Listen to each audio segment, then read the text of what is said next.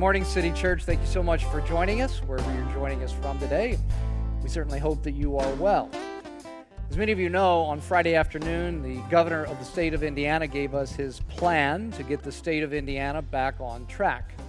And as part of that plan, between May 8th and May 23rd, he asked that social gatherings be restricted to groups of 25 or less. Following that, beginning on May 24th, uh, social gatherings of 100 or less would be allowed.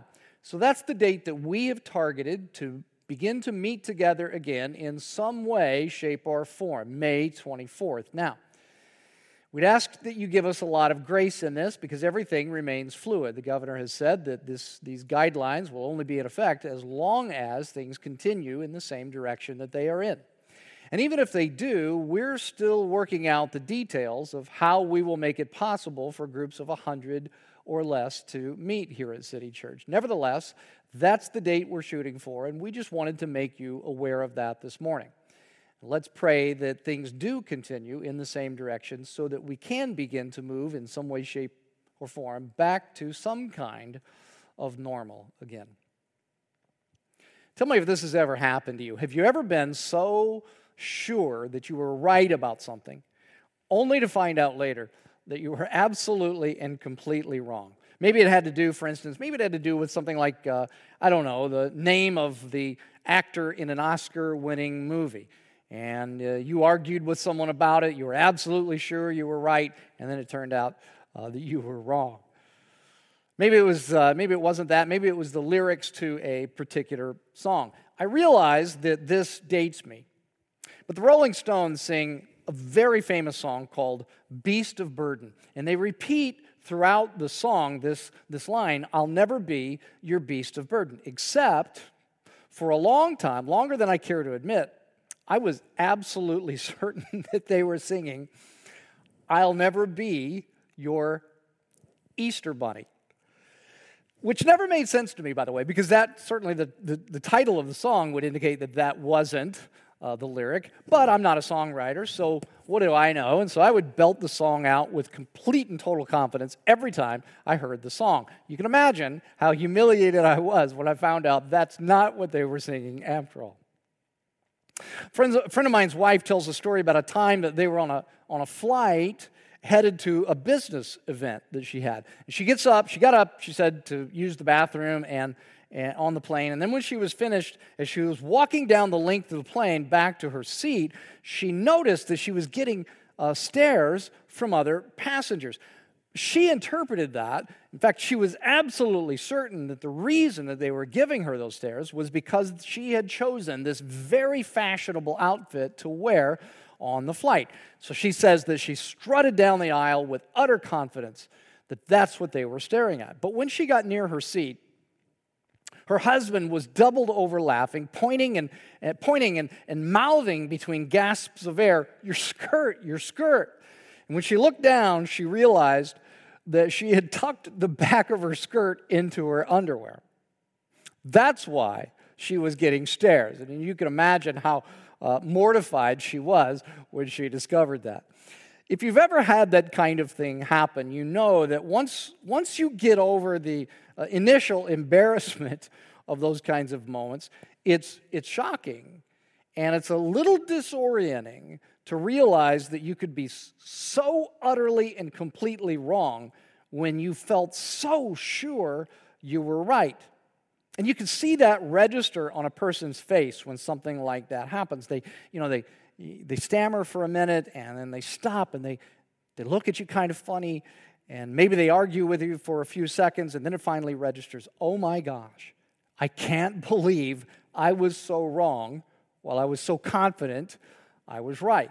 And of course, the reason that it's so shocking and disorienting is because we place an enormous amount of confidence in our perception of reality. Now, I'm not saying and I'm not saying most people would say this in the moment, though some people do, but somewhere in the back of your mind, when, some, when an event, when something like that happens to you, there is this question if I could be so wrong about that, what else might I be terribly wrong about? If you have a Bible with you uh, near you this morning, turn with me in it to the 23rd Psalm. Uh, the 23rd Psalm.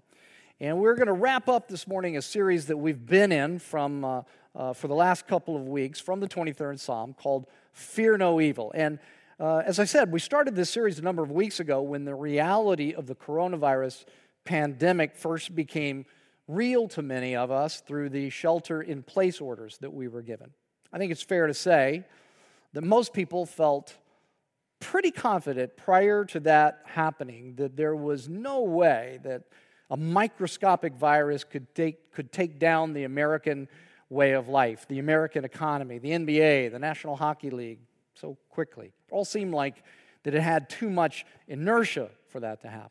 We're, we're too technologically savvy, we're too scientifically advanced, I think we thought, for something like that to happen. And yet, yet here, here we are.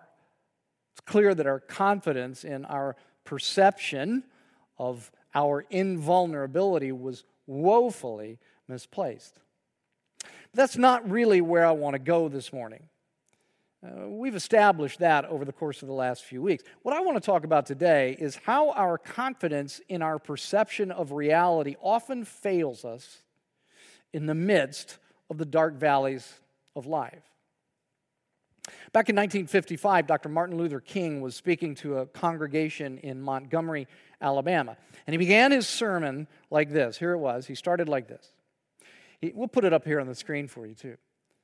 He said, Life constantly presents each man with circumstances which are beyond his control. One of the great temptations of life is to become too absorbed in one's circumstances. There are many people whose visions are turned totally inward and they can never see beyond their particular circumstances. This always leads uh, to tragic consequences. Whenever a man looks merely at his circumstances, he ends up in despair, disillusionment, and cynicism. Let me just stop for one moment. Let me just say that that happened to me uh, just this past week. I got caught up in looking at some of the circumstances in my life, and I concluded with great confidence in my perception of reality that those circumstances could only mean that the situation I was facing uh, was hopeless. That God had abandoned me in the midst of uh, this, and that the only logical emotion to feel was despair. Now, has that something like that ever happened to you? Dr. King went on to say, and you can see it at the very end of this quote, he said, he said, The great burden of life then is to master the art of looking beyond one's circumstances. Now, if I may, I want to alter that statement slightly for the purposes of this sermon. Not that I'm going to improve upon Dr. King's sermon, but perhaps to make it a little more clear for you where I'm going this morning. I'd like to say it this way that one of the great challenges of faith is to master the art of looking beyond our limited perception of reality.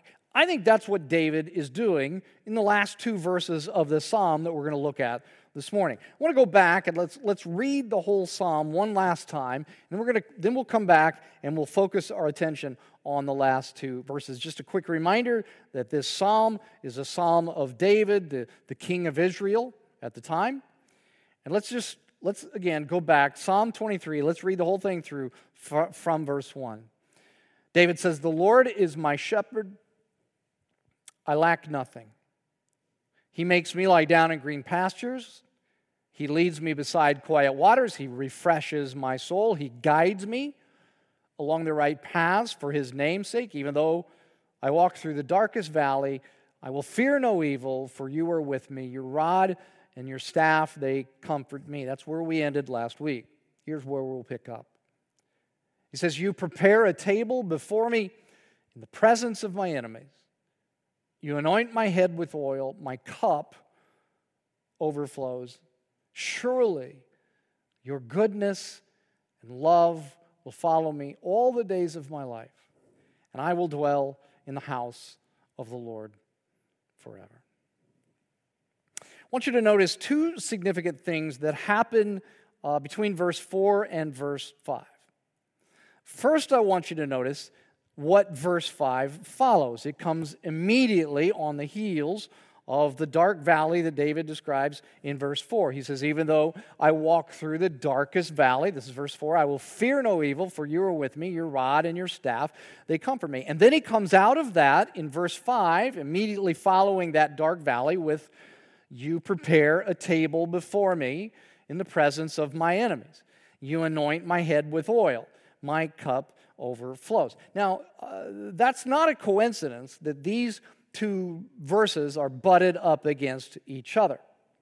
Ancient Hebrew writers often structured their writing in a way that would highlight the point that they really wanted to emphasize. Today, you know, if we were trying to do that, we would use, you know, we'd use a bold font or, or italics, or maybe we would underline something. They couldn't do that back then, and most people couldn't read anyway. So they, so they used a rhetorical device that was called a chiasm, a chiasm, to highlight what they wanted to emphasize. And I don't want, I don't want to get too bogged down in that too much, but, but I do want you to understand this. But basically, a chiasm followed a pattern like this. Think about making an outline for a talk or something.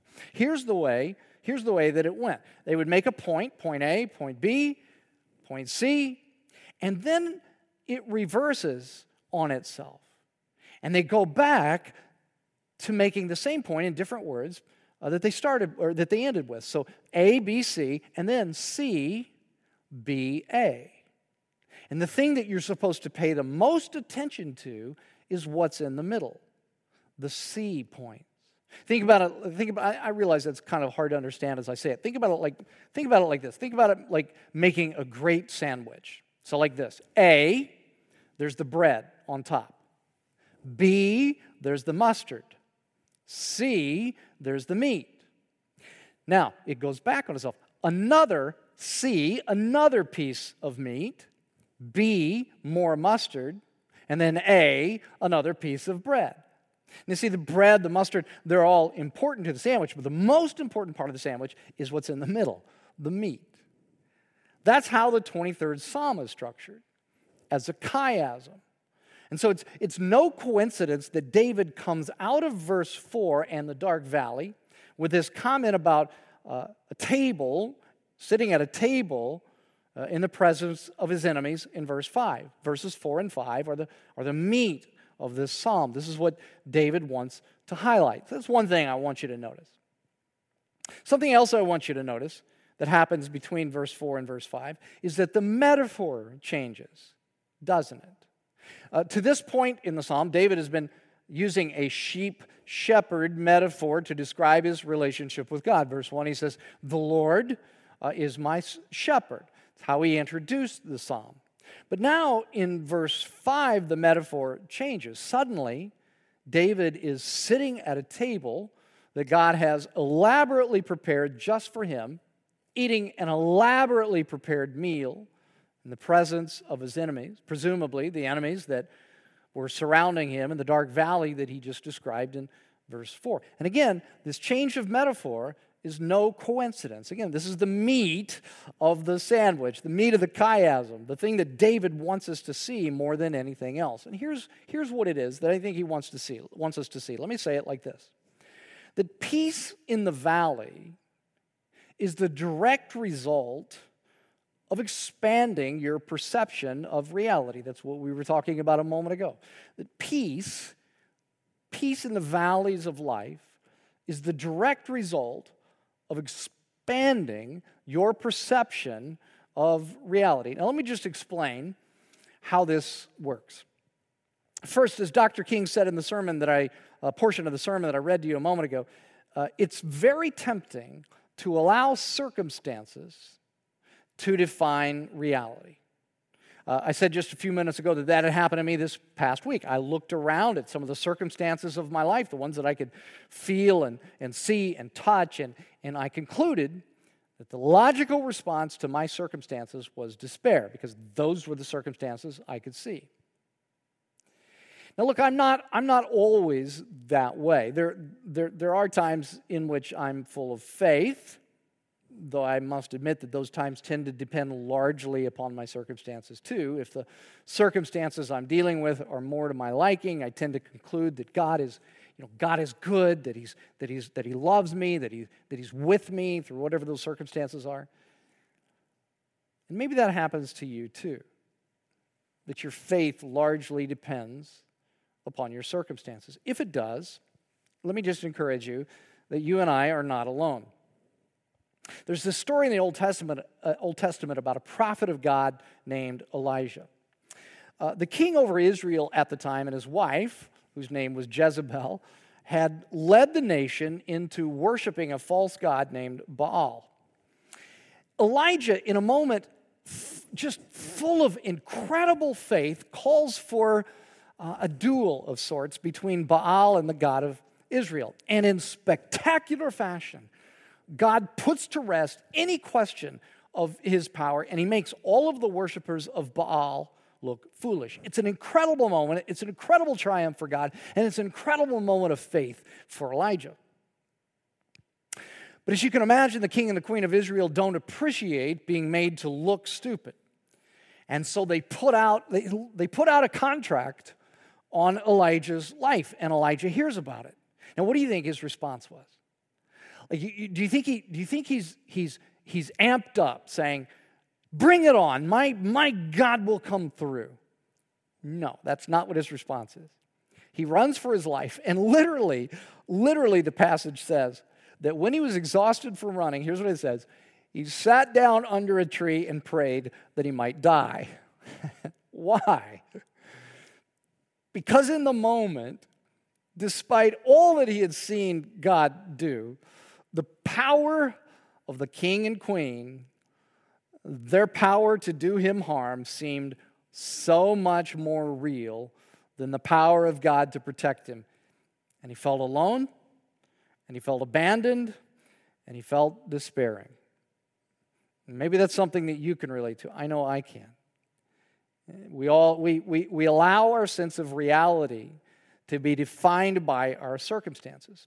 But that's what's fascinating about this particular psalm. This psalm, though it's written and constructed beautifully, isn't abstract, it's not theoretical. David's been in dark valleys on many different occasions in his life. He's had enemies chasing him, he's been surrounded uh, by enemies at moments of incredible vulnerability. He's been in places where the, the chips were down and, and the circumstances looked hopeless. But he's telling us here that when you find yourself in the valleys of life, instead of allowing yourself to define reality by your circumstances, he tells us that you have to expand your perspective on reality. And the way you do that, let me just say it this way, is to let the character of God expand your perspective on reality. Let the character of God expand your perspective on reality. It would have been very easy for David in the loneliness of whatever the circumstances were that he was describing here to, to focus on the darkness of the valley that he was in, the, the depth of the valley, the size or the number of his enemies. Instead, what he does here is that he pulls back the curtain that divides time and eternity, and he sees an altogether different scene happening in eternity, something altogether different than the chaos and the darkness that are physically present around him. Listen, listen to how he describes it again. He says, You prepare a table before me in the presence of my enemies. You anoint my head with oil. My cup overflows. And each of those images are intended to expand your perspective on reality when you're in a dark valley. What you feel and what is true in those moments are very, very different. Here's something you need to understand that faith isn't opposed to reason, but it is sometimes opposed to feelings and to appearances and to, to what it seems like the circumstances around us are telling us. If you've ever been in the dark valleys of life, the, the dark valleys often tell us that, that everything is chaos, that, that everything's out of control, that if God exists, He doesn't care about you, that, that He certainly can't be good if He's allowed into your life these particular circumstances. Each of these images, again, are intended to dispel each of those feelings. First, that everything is chaos. If you've ever been to someone's home who's really a gifted host, if you've ever been to their home for dinner, you've likely experienced that there's nothing haphazard or chaotic about the dinner. Like they're not rushing around, they're not preparing on the fly, they're not making you anxious as they do. They've taken great pains, a great host has taken great pains to make you feel at home and peaceful. They've laid out the table ahead of time, maybe even, maybe even have a little place setting that tells you where to sit so that you don't even have to wonder or be uh, anxious about that. Everything is prepared with your peace in mind. It's not chaos, it's peaceful. David says, You've prepared a table before me in the presence of my enemies, this is what he's trying to convey. Second, this imagery here is intended to dispel the idea that circumstances sometimes make you feel that God doesn't care about you. In that culture, you would anoint a person's head with oil as a way of expressing how honored you are that they were in your home. You were saying, by doing that, you're special to us. We're glad you're here. You matter to us. Your presence is important to us. You see, David is using that imagery to convey or to dispel the idea, I should say, to dispel the idea that circumstances sometimes make you feel that God doesn't care about you. David says, You matter deeply to God, despite what the circumstances tell you. You anoint my head with oil, he says. And then, third, sometimes circumstances make you feel that if God is present, he couldn't possibly be good by allowing these circumstances into your life. And to dispel that, David uses this imagery. He says, he says, My cup overflows. Again, if you've ever been to, um, to, to a, a person who's really a gifted host, you know that they're not sparing in their treatment of their guests. They're generous, always watching to see if their guests have any needs, filling up their glasses before the guest even has the chance to ask for something more to drink. That's what David is communicating when he says that you anoint my head with oil and then my cup overflows. That God is abundantly generous with him, no matter what his circumstances are telling him. David's saying that the way that God cares for him, despite the circumstances that he sees around him, is overwhelming to him. That it eclipses the darkness of the circumstances that he finds himself in. You see, what he's doing is he's bringing the character of God into the circumstances that he's in, and he's allowing this character to expand his perception of reality. Instead of just looking at the circumstances, David looks back at what he knows to be true about the character of God, and he brings those in, brings that into these circumstances, and it eclipses all of those ideas that his circumstances want him to believe. And all of this leads him to conclude with this declaration of, of the triumph in verse 6 of God's goodness and love despite the appearance of his circumstances. He says, Surely your goodness and love will follow me all the days of my life, and I will dwell in the house of the Lord forever. I don't know. I don't know if you think to yourself, that it would be po- impossible to have that kind of perspective in the midst of dark valleys. Yeah, sure, King David writing a psalm in the Old Testament, eh, maybe he could have that perspective, but it would be impossible for someone today to have that kind of perspective.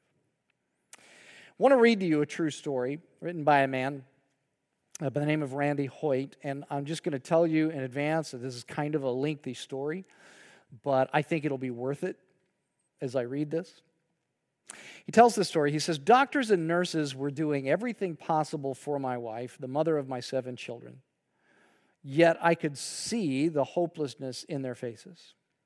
Through an emergency C section during the fifth month of her pregnancy, it was discovered that the detached placenta had grown through the uterus and attached itself to her bladder. The bleeding was so profuse during surgery that my wife Chris was given 30 units of blood. And as the night wore on, her battle for life became desperate. I cried out, God, what do you, what do you want? I know you can heal her. Why don't you? In the middle of my darkest night, Randy writes, God began to speak. I wanted a miracle. He wanted to discuss his character. Do you believe that I'm a loving God? Sitting beside my wife's bed amid the chaos of ICU, I needed to answer that question. I could have said, No, you can't be a loving God. Look around here. My wife is dying. My newborn daughter may die. I have to go home and tell six children that their mother will not come home again, ever. But God gave me the grace that night to see him as he is. Yes, I told him, You are a loving God.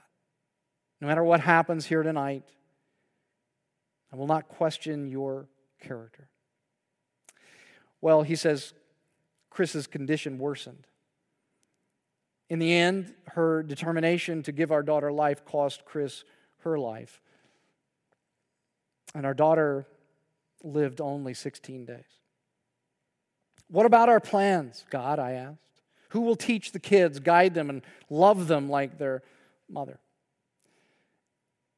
God laid it on the heart of a man, he writes, to head up an effort which became known as Help Bring Hope to the Hoyt Kids.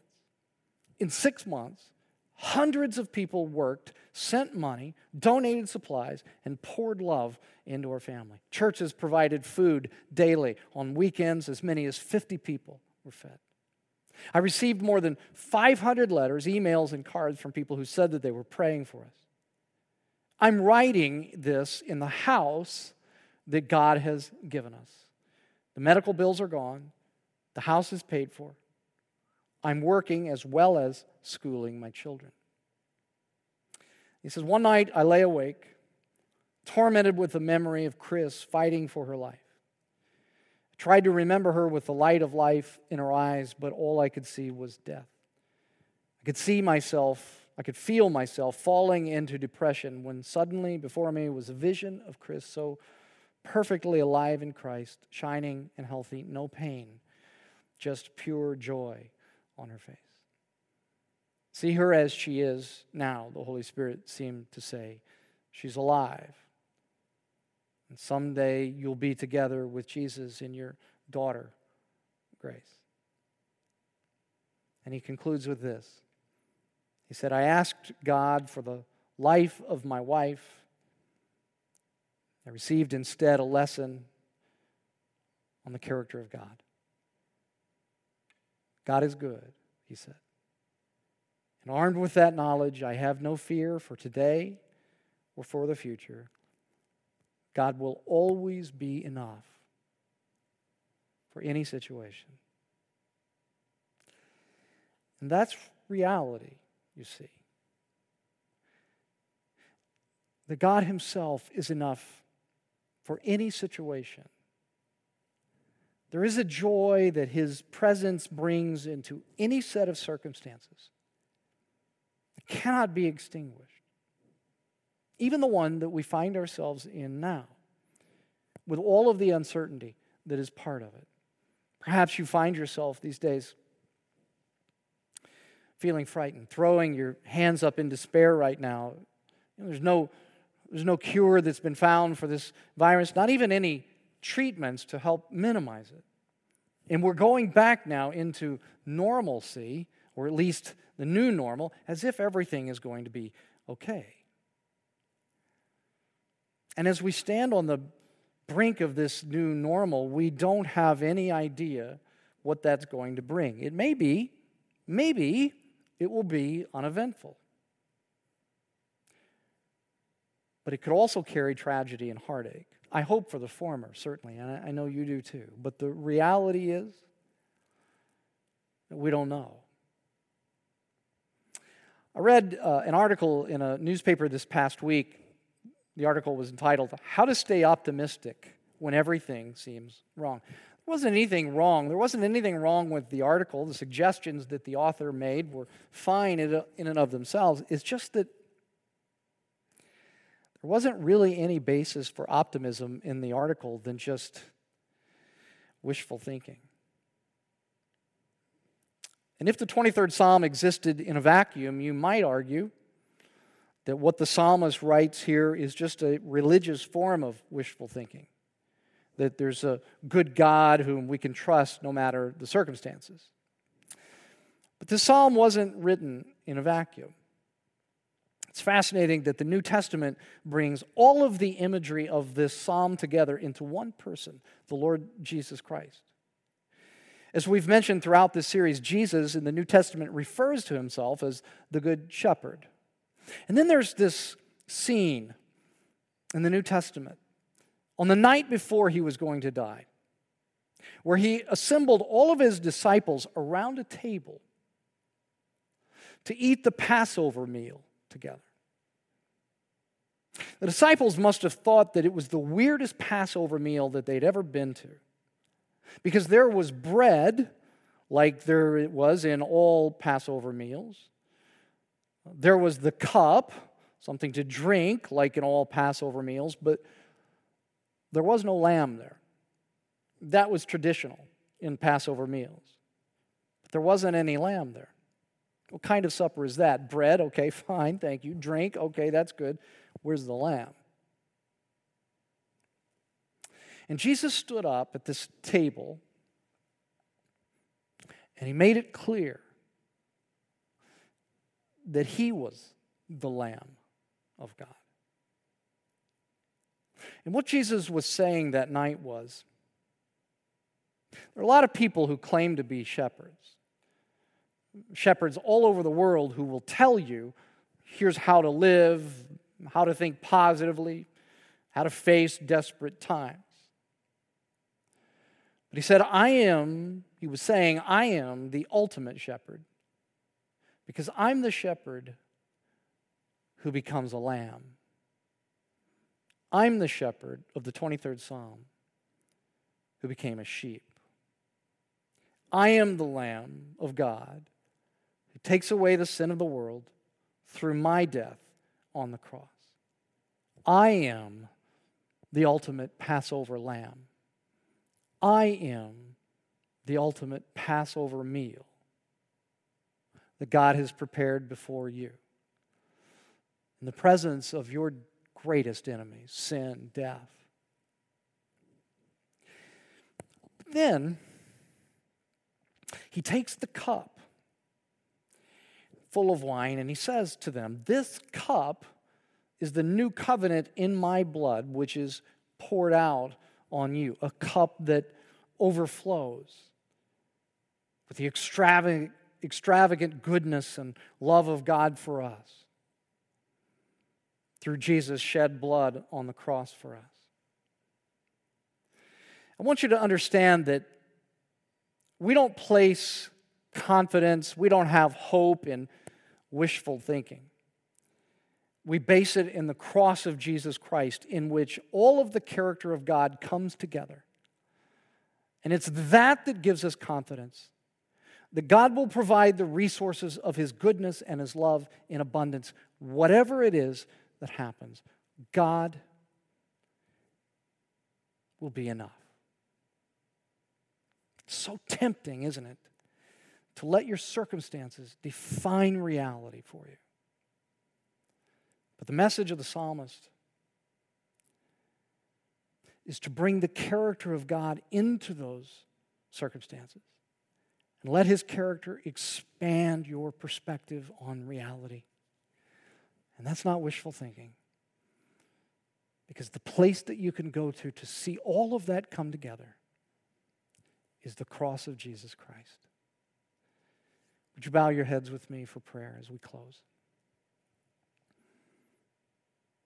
Lord Jesus Christ, as we took communion earlier, we are reminded that you are the, the meal the table that God prepares before us in the presence of our enemies. You are the Passover lamb, you are the, the cup.